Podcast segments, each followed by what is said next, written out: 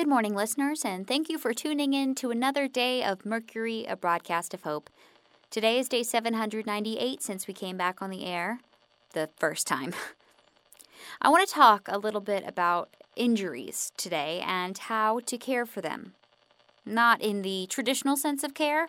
I don't have any first aid tips for you today. I think we've more than covered the extent of my knowledge. Instead, I want to talk about the emotional side of physical healing and how it relates to the situation we find ourselves in now. When I was 16, I fell on a sidewalk and messed up my knee pretty badly. It was one of those sidewalks made up of interlocking concrete bricks.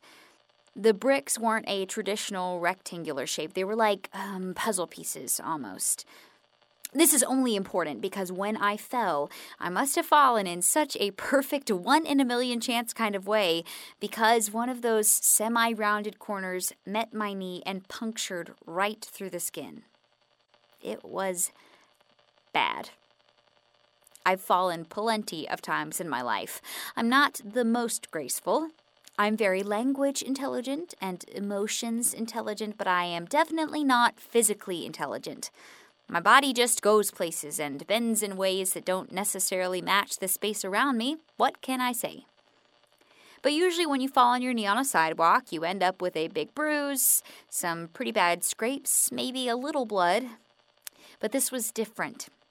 It looked and felt like a puncture wound, and it bled like one too. I had to go to the ER, and I had to get stitches. It's actually the only time I've ever needed stitches.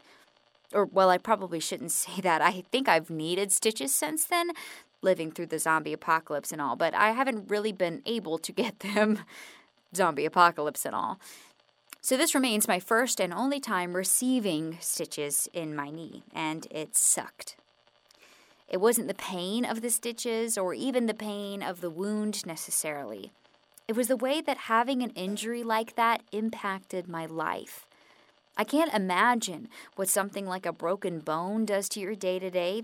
This banged up knee was a pretty big hassle, and all things considered, it could have been much worse. I couldn't bend my knee for at least a week, and it was a full three before I could bend it enough to sit cross legged on the floor. After two weeks, it itched all the time, and I had to be careful about the clothes I wore to make sure that it wouldn't get irritated by any fabric brushing against it constantly. I couldn't hike, I couldn't dance, and I couldn't even sleep on my left side. It kept me from my normal. It was something I had to think about all the time for the month it took for me to get back to my routine. Even after I was walking properly at that point and bending my knee almost as much as I could before, I still had a nice thick scab that caused me a lot of fleeting pain if I bumped it against something. People, the scab was on my knee. I was always bumping it into something. I'm sure some of you listeners would like to call me a big wimp right to my face right now. I mean, a few stitches, a month of inconvenience, how bad could it be? I didn't miss any school. I could still function. And I want you to call me a wimp. At the time, this thing felt so huge to me. I thought about it all the time, and I had to be content with a truncated version of my daily routine. But it was just a minor setback. It was a temporary tragedy with a much smaller scar than I was afraid it would leave. And I think this can be like that. Medusa was a big fall, and we needed a few stitches, and for a while we'll be limping around, trying to make the best of a bad situation. But it will be a blip. Like my knee when I was 16, we're consumed by the pain and the irritation right now. But right now isn't tomorrow, and right now isn't forever. We'll get through this. We'll heal. And yes, we might have a scar. But that doesn't mean we'll never walk again. Or, more importantly, sleep on our left side. I hope you all enjoyed this trip down memory lane and felt some sort of comfort in my perspective.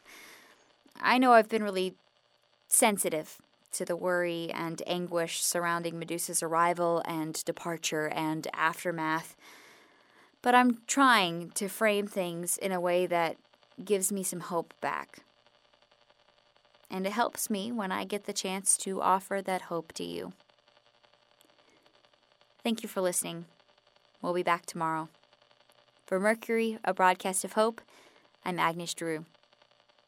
Take care of each other.